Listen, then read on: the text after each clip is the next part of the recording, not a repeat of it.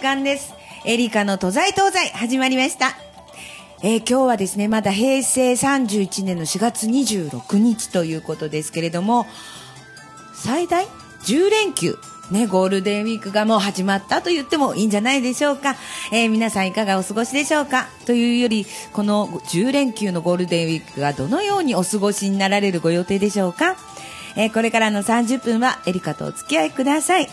え今回のゲストはですね、とにかく幅広くご活躍で、幅広い人脈。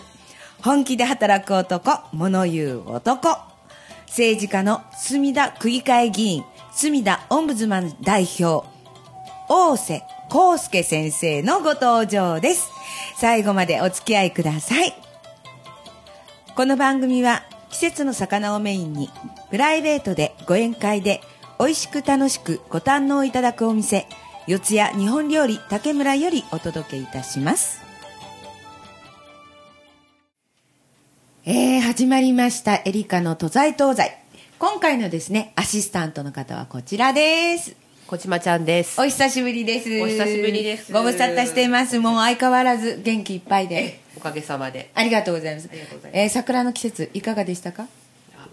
花見行きました？行きました。行きました。行きましたどちらの方に？えっ、と河津桜を見に行きましたね。あちょっと早かったんですけど、うんうんうんはい、すごく綺麗でした。あ、そうなんですか。はいで小島さんの自宅からすぐで、えー墨田区の錦糸公園っていうのがあるんですけど。行きましたよもちろん。えもちろん行きました私も行きました。地元ですか？墨田公園も行きました。墨田公園、あ、はい今年はね墨田公園行かなかったんですよねだけどあのちょうどね三分咲きぐらいの時に、えー墨田あ錦糸公園行って、まあおかげさまでいい写真も撮れましたし、はい。でちょうど満開の時はね横浜の大岡川公園であの桜祭りがありましてね、はい。でそちらの方でおみこしで行ってきたんですけど、まあ、今年はどっちかというといつもよりか長い花見ができたのでねすごい楽しかったと。そうですね。はい。ねでまあそのね花見の後にはまあなんと統一地方統一選挙はいがね、あったりなんかして本当、えー先生方皆さんねスタッフの方大変だったと思うんですけれども今日はですねその錦糸公園のある墨田区、えー墨田区の区議会議員でいらっしゃいます墨田オンブズマン代表大瀬康介先生が今日お見えくださるんですよはい。ということで、お見えくださるというよりかもういらっしゃってるんですね。えー実はですね、この番組始まって以来、えー、2桁の年齢の方ばっかりだったんですが、1桁、それも2歳の子がね、今日は可愛い、もう来てくれてね、えー実は大瀬康介さんの、てか先生のお子さんなんですけれども、えー、ということでね、もうガラガラこんばんはっていうね、はい。あの、タイトルがもう、こ今日は賑やかに、はい。家庭的に行きたいと思いますので、えーお待ちかねでした。先生どうもありがとうございます。み皆さんこんにちは大瀬康介ですいきなり振っちゃったから初めてちょっとねあの出させていただくんでちょっと緊張しておりますねなんでなんでなんでですかもう大瀬先生この間ね本当もうずっとのとあの選挙の活動でもお疲れの中もう早々にありがとうございますどうもありがとうございますずはご当選おめでとうございますおめでとうございます。ありがとうございますありがとうございますえーこの度で3期目3期目ですね、お迎えになられて、はいはいまあ先生のファンの方も、ね、年齢層が幅広いですよね。そうですね。ね、でまたね先生のその講演者の方、はい。方っていう方々も本当あの割とちょっとご高齢の方もたくさんいらっしゃるんですが、まあ、きっとあの息子さんのようなね、えー愛情の注ぎ方っていうんでしょうか、お話とか伺うと本当温かい方が多いですね。そうですね。ねえ、え。だからそのせいか先生のね今日お連れになってくださった 2歳の息子ちゃん。かわい。いねえかわいいね、もう本当あの写真撮るって言ったらちゃんとポーズまで。撮はい。カメラ目線が。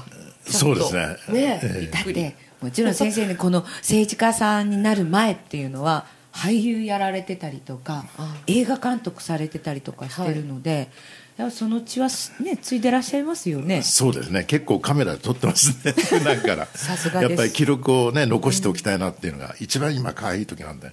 本当は選挙よりもそっちの方がいいなと思っ先生そんなこと言ってて大丈夫ですよ。て ごめんなさい。えだってでも先生カメラもねお好きですもんね、えうん、なんかいつもなんか一眼レフのカメラ持ってらして、うん。でまたね奥様がね日あの日舞の。日本舞踊ね。日本舞踊のね、ええ。お師匠さんっていうかそうですね。家元さん。家元の関係ですね。すごいですね、だから芸術家的なね、あのだから僕なんかね正直言うとねあの踊りが好きっていうこととあとやっぱりなかなかねこ結婚しなくて親に心配かけられたり、えであのいやいいお奥さんつ探すには、その舞台に出て踊りをちゃんと見せてるうちにあみんながこう寄ってくるんじゃないかと。そういうあの目論見をしてました。今今今話せば。今話せば。でもそうですよね。だってあの奥様と知り合う前から私は、ねね。先生のことは存じ上げてるんですけど、ええ。あのもしかしてっていうね感じだったのが確か浅草公会堂で、はい。あの先生がまあ小山ですね、はい女方の踊りを、確か踊られてっていうそうですね。ええ踊ってます。ね時に、いらした方が奥様になった。へえ。でもしかしてっていう話だったんですけどね。ね今聞こえました？もうね。海斗くん海斗くん。だんだん慣れてきた。ねえ、もうこの今ねうちあの竹村の個室の中で今収録撮ってるんですけど本当にね子供の声っていいですそうねですね。高い声でね。ね可愛いですよね。だ先生もねあのその、えー公約って言いますか政治家のお仕事の中では子育て支援ということでね。そうですね。これからはやっぱり子育てをしっかりしていかないと、やっぱり人口が減ってきちゃうということと、生産年齢人口が減ると日本全体の国力が下がってしまう。でそうすると足らないからって外国人入れてしまうと異民族国家になってしまうと。そうするとやっぱり国がねいろいろ分割しちゃったり宗教が分かれちゃったり言葉が分かれちゃったり。今やっぱりまあ一部の小学校ではまあなんか授業が6カ国語でやってるとかね。そういうぐらいひどいえ状態。じゃあ国語の時間って言ったらまあもちろん日本語英語フランス語っていうだまあ全員じゃないですよ。そういうこう対象にしたクラスがあってじゃあもう本当にそのいろいろな面でねあの支援って例えば給食なんかでもあるじゃないですか。いろんなニュースとかでであの出てますけど、まあ、給食費を払わないとか払ったとか、そういうこととかも全部そういうのに子育て支援の中に入ってるそうですね、まあ、給食費なんか無料無償化できるんですよね、あ。の要は天下り施設を作んなければ、吹田区のあの北斎美術館というのを作って、えでよく見たら、あ僕なんか試算した通りになって、ま、あの10年前に試算した時5億円の赤字って言われて、それ言ったら、まあ、あの他の会派の人がいろいろ文句やったんですけど、結果的にこうお役人さんにじゃあ計算してくれって頼んで、出てきた数値がやっぱり僕なんかの計算通り。それで昨年度の決算を見ると30年度決算では4億7千万の赤字っていうのが分かってやっぱり計算合ってるじゃないでこのお金をですね当てれば、えー墨田区内だったら小中学校が無償化できる可能性がある、まあ、厳密に言うと7億円ぐらいかかるんですけどだからほかほとんどの部分をね例えば牛乳だだけ優勝にするとかってやれば無償化っていうのは実現できるんじゃないかなと。まあ、そうなった方が、はい。あの今本当にね若いお父さんお母さんっていうのは一生懸命働いて、はい。でもやっぱり世の中の、ね、これから10%の税率が上がるとかはいなんとかってなってますけど、そうなった時にやっぱりどうしても家計っていうのは大変になってくるからね。で一番大変なのがねやっぱ国民健康保険に入ってる家族。これが4人家族だと保険料の負担が大体64万円ぐらいなんですね、その一方では低所得者で一人暮らしの方っていうのが年間1万5000円ひどいでしょ、だからそれでその1万5000円の人たちの部分を例えば2000円あげます3000円あげますっていうのがその、まあ、国民健康保険評議会っていうところでさ話されるんですけど、そこの部分だけを言っててこっちの方言わないんですよ。だから一番子育て世帯が一番負担が多いっていうのが、僕なんかやっぱり数字の上でもあとはやっぱり自分自身もあの2人子供いるんで,、で国民健康保険料が大体100万円近いですね。あれからなんでこんな払うんだろうって。確かに保険料っていうのは、ね、高いですよね、高いです。すごく高いですね。先生方のお仕事っていうのは、まあ、今はねその子育て支援から今保険のお話になったわけですけどともう目まぐるしいんじゃないですか特にもう役人のね利権っていうものを僕なんか追求するんで、だからすごく叩かれますよ、叩かれるんだけどやはり見てくださってる方は見てくださってて、やっぱり応援してくださいますね。まあ、先生はね、えー当選以来、えー墨田区民のね皆様の声を大事にされる方で,、で初当選以来連続36回区議会に登壇されて一般質問を行われて、で区民の皆さんの声を区会に届けたっていう。もうこれはね連続36回は墨田区議会史上初で、はい。全国的にも極めて稀っていうぐらい、はい。そのいろんなことをね議会ではい。やってらっしゃるっていうかお話をされて、だからそれをやるにはやっぱまずネタがないと、話すネタがないとダメですよね、でネタがいっぱい入ってくるっていうのはやはり、まあ、区民の皆様の声を絶えず聞いているわけですよ、で聞いたことを参考にあるいは情報があってこういうね悪いことやってるぞっていう話を調べ上げて、それでからもうどんどん質問していくと。それを繰り返してたらもう連続36回になっちゃうというねえ。もうこれねあの先生のいろんな資料の中でねは初めて見た時わあすごいなあと思ったんですけど、でね、これだけあるっていうことはそれだけ先生にこう聞いてほしいとか頼ってるっていう方が多いってことですよね。そういうことと、あとね、やっぱりあのお役人の、ね、官僚体制を維持するためには、物言う議員っていうのをね、やっぱり締め出さなくちゃいけない。と、自分たちのこう手手の上に乗っかってる議員だけにしたいわけですよ。もう先生はあれですね。ある意味針のむしろになる時ってもう四六時であるんでしょうね。あもうそれはね、慣れてるんですよ、私もあの昔あの、為替ディーラーやってたんで、儲かるときはいいんですけど、ディーラーわかりますか失敗。ディーラーリーダーわかんない。車しかわかんない。車しかわかんない。失敗したときに、やっぱり、まあ、あのものすごい責められるわけですよ、ええ。上からも下からも、ええ。ああいうの経験してるんで、あの非常に打たれ強くなっちゃってますね。ね、でも先生面白いですよ。そういうディーラーもされて、まあ、はい会社経営もされて、でなおかつ映画監督もされて、まあ、俳優さんとかねもうやられてっていう。そうですね、まあ、あのえ映画監督やりたいっていうのが、なんかあのまず学生時代ね、あの映画大好きで、それで映画の業界に進みたかったんだけど、親が絶対ダメって言われまして、それで学生時代、やっぱあの東映さんとかでアルバイトやってて、それであの撮影のテクニックいろいろ一緒に仕事した間覚えちゃって、それで、えーそれでやっぱりあの今度、独立したじゃないですか、サラリーマン生活さんでやって、独立して、自由になったんで、今後やらせてくれっていう感じで、やらさせていただいて。映画もね、はい。あの本当お撮りになられてえ国際映画祭にも入賞されて。そうですね。っていうね。ええ。だから俳優さんやって監督やってってだから監督が始まってで次の映画祭も狙いたいなっていうんでで俳優も育てようっていうところも始まってで劇団も。作ったんですけど、ええ。やっぱりねお金がかかりすぎて。確かにねかかりますよね。えでもあのフランスかなんかででしたっけ？えフランスのリリール国際映画祭。うねえ。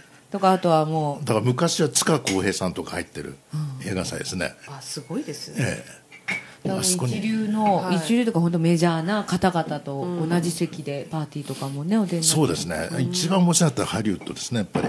ハリウッドのハリウッドスターと一緒にこう食事ができたり、ただあの撮影はしちゃいけないと。ああはいはい。いうなんかやっぱり、まあ、いろんな関係でね、そのブログとか今載せないとこもあるから、その厳しかったですけど、えその時ってそのハリウッドスターの方でなんかすごく思い出に残る方って、うん。トム・クルーズさんとか。ししっかりサインもらってきました。えーだってじゃあ、あのートム・クルーズさんが一番まあね今もご活躍ですけどあの出始めで何だったっけ？あトップガンとか。トップガンええ。あの当時ぐらい。ですよね、でででよかったね。トム・クルーズさんよりもあの奥さんのニコール・キットマンが好きなんです。よあ確かに。もう大好きで。ねあぜひお会いしたかったんですけどなかなかお会いできなくて。背がすごく高いんですよね。私あのねありがたいことに嬉しいことに大瀬先生とはもう長年のお付き合いですけど、はい。トム・クルーズさんの名前聞いたの今初めて。初一回でもいいから一回でもいいから、ね。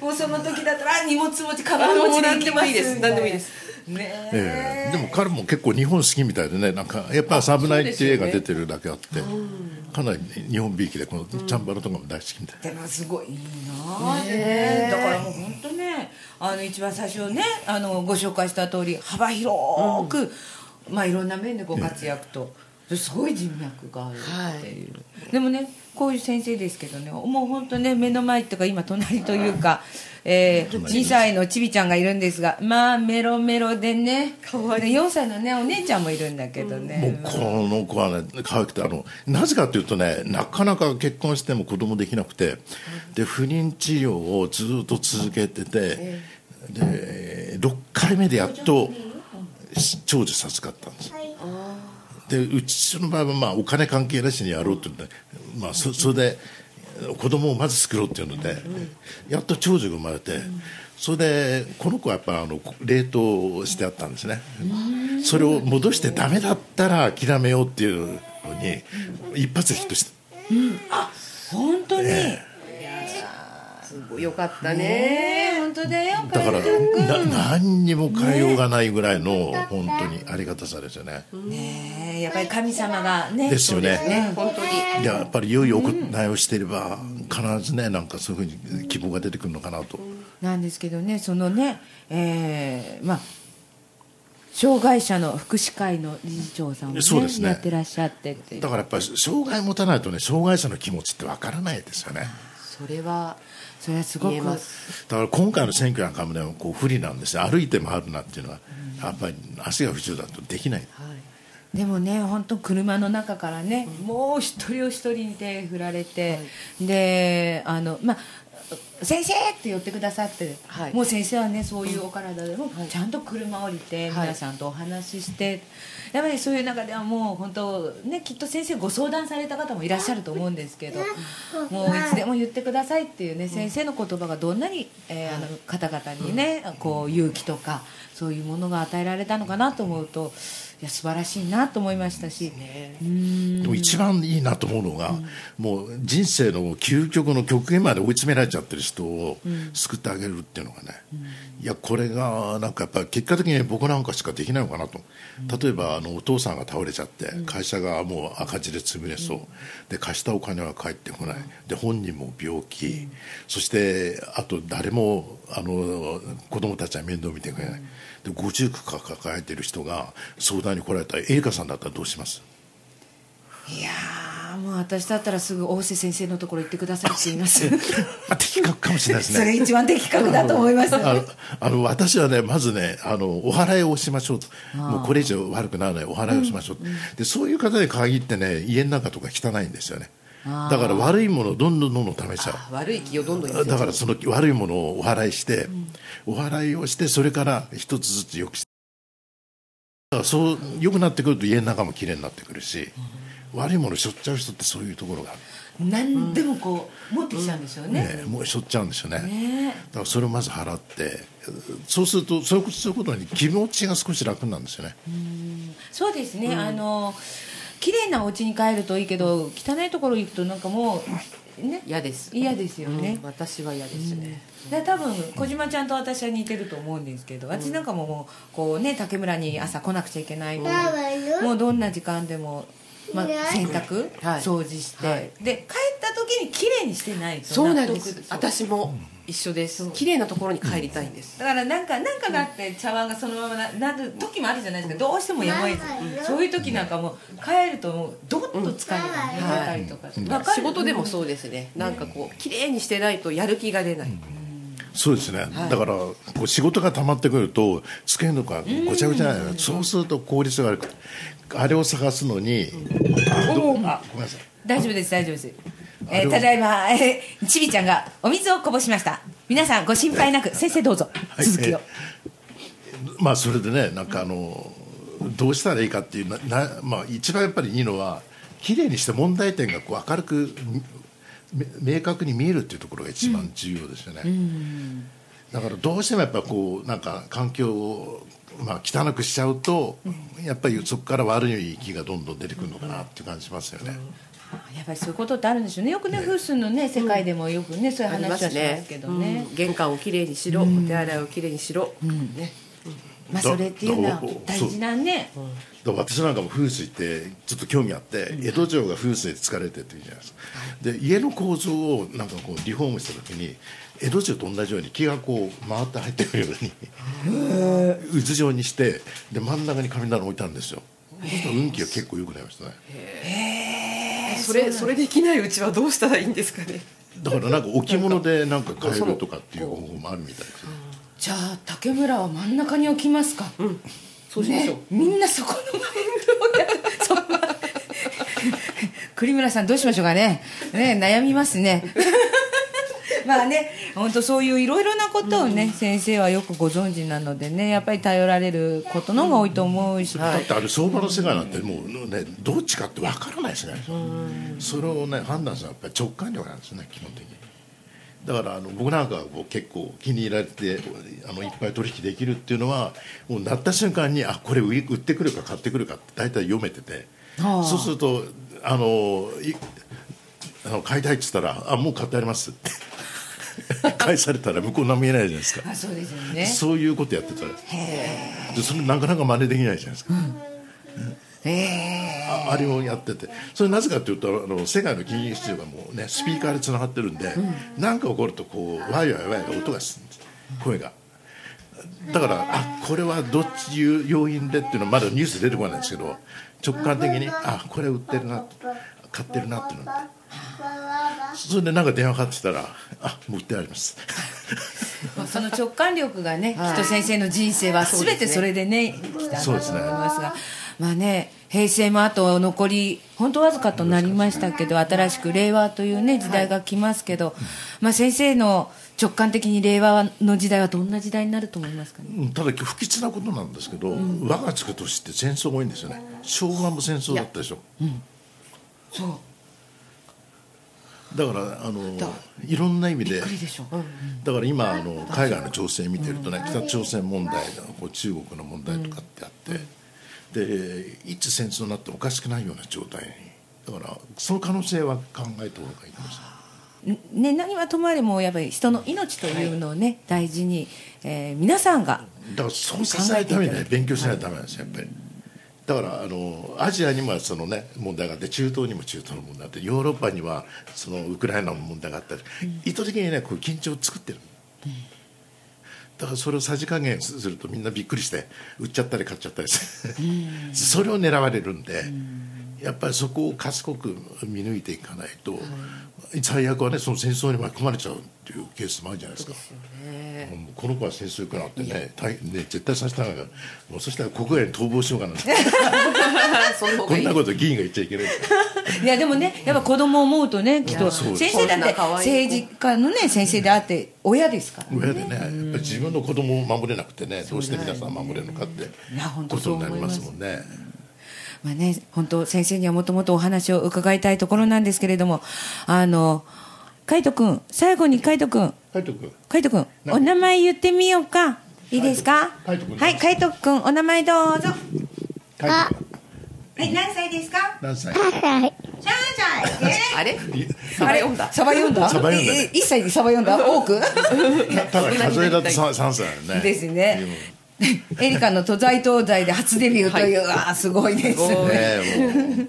まあでもねこの海斗君がね、まあ、本当令和の時代を今度は背負っていくね、えあの方々になると思いますのでね、はい。また先生はそこを、えー、海斗君もそうですね。お嬢ちゃんもそうですけれどもやっぱり人のためにねそのために。も立って何卒はい、ご活躍願いたいと思います。ありがとうございます。ありがとうまあ、先生のね、はい。お話は本当あのたくさん、えーこれだこれだっていうね、えーなんて言うんでしょうかね、えーご自分の言葉っていうのがあるとは思うんですけれども、あ先生のまあ人生道って言ったらどんな感じでしょうか？ややっぱりね趣旨貫徹ですよ。曲があの曲がらない。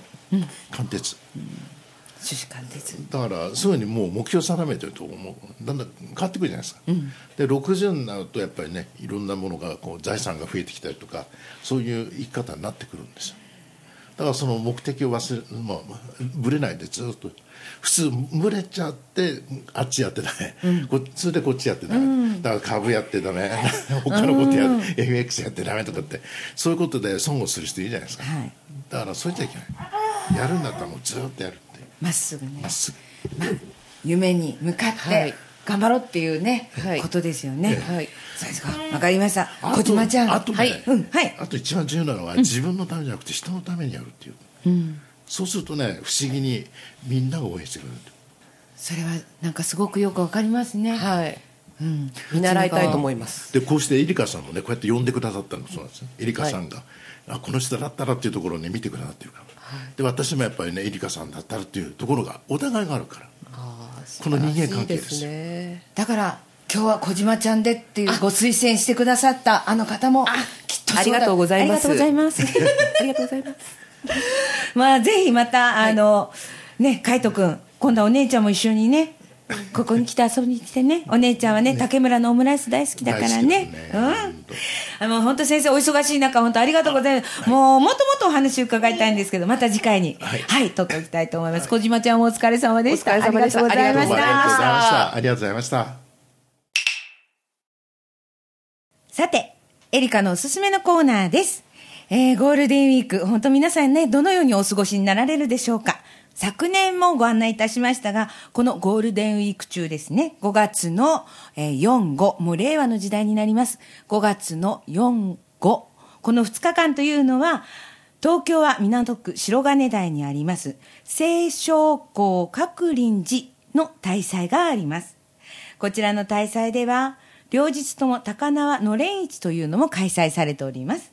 えこの高輪のれん市では、高輪でって言ったらお寿司屋さん、このお店、寿司高橋のお稲荷さんが、えー日頃はですね、お店では出ないんですけれども、特別に出る特別稲荷、えーこちらを販売しております。えー四季折々の素材を生かしたきめ細やかなお料理が堪能できるお店なんですけれども、この日はですね、お稲荷さんの中に、ごぼう、かんぴょう、大葉、ごまが入って、そして4個入って500円。これはもうこの日にしか召し上がれない。もうお稲荷さんです。実はね、竹村の大将も私もこのお稲荷さんのところにずっと2日間おりますので、ぜひ皆さん会いに来ていただけたらと思っております。